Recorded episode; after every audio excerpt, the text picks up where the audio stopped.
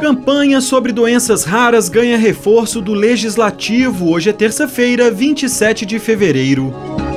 Campanha internacional busca conscientizar sobre males que atingem cerca de 13 milhões de pessoas só no Brasil. É o Dia Mundial das Doenças Raras. A data é lembrada em mais de 80 países, sempre no último dia de fevereiro. Em 2024, por ser um ano bissexto, a celebração ocorre no dia 29. Segundo a Biblioteca Virtual do Ministério da Saúde, as doenças raras são definidas pelo número reduzido de pessoas afetadas por esses males, ou seja, 65 casos para cada 100 mil indivíduos. Ainda segundo o órgão, existem mais de 6 mil doenças raras descritas e para 95% delas não há tratamento, restando somente os cuidados paliativos ou serviços de reabilitação. E além da dificuldade do diagnóstico dessas patologias, apenas 2% tem tratamento com os chamados medicamentos órfãos, remédios que, por questões econômicas, precisam de incentivo para serem produzidos.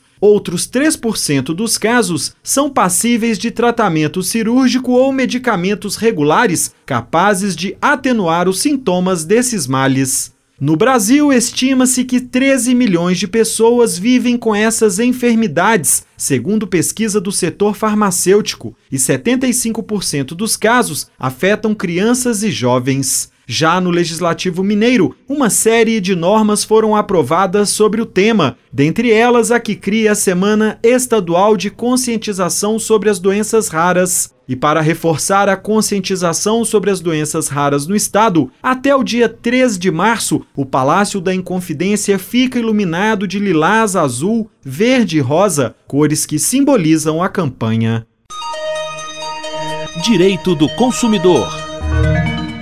A saúde é uma das principais preocupações do brasileiro, segundo diversas pesquisas feitas no país. Para isso, muitas pessoas recorrem aos planos de saúde, mas a contratação desse serviço exige a atenção do consumidor, como explica o coordenador do Procon Assembleia, Marcelo Barbosa. Às vezes, a operadora só cobre regiões metropolitanas ou cidades específicas, geralmente de maior porte. E mesmo no caso de um plano de abrangência nacional, a cobertura pode ser muito restrita. Então é preciso avaliar todos esses aspectos. Afinal, não é vantagem para o consumidor pagar por um plano que não ofereça boa cobertura na região em que ele vive. A entrevista completa do coordenador do Procon Assembleia está no portal almg.gov.br/rádio. Da Assembleia Legislativa em Belo Horizonte, Luiz Felipe Balona.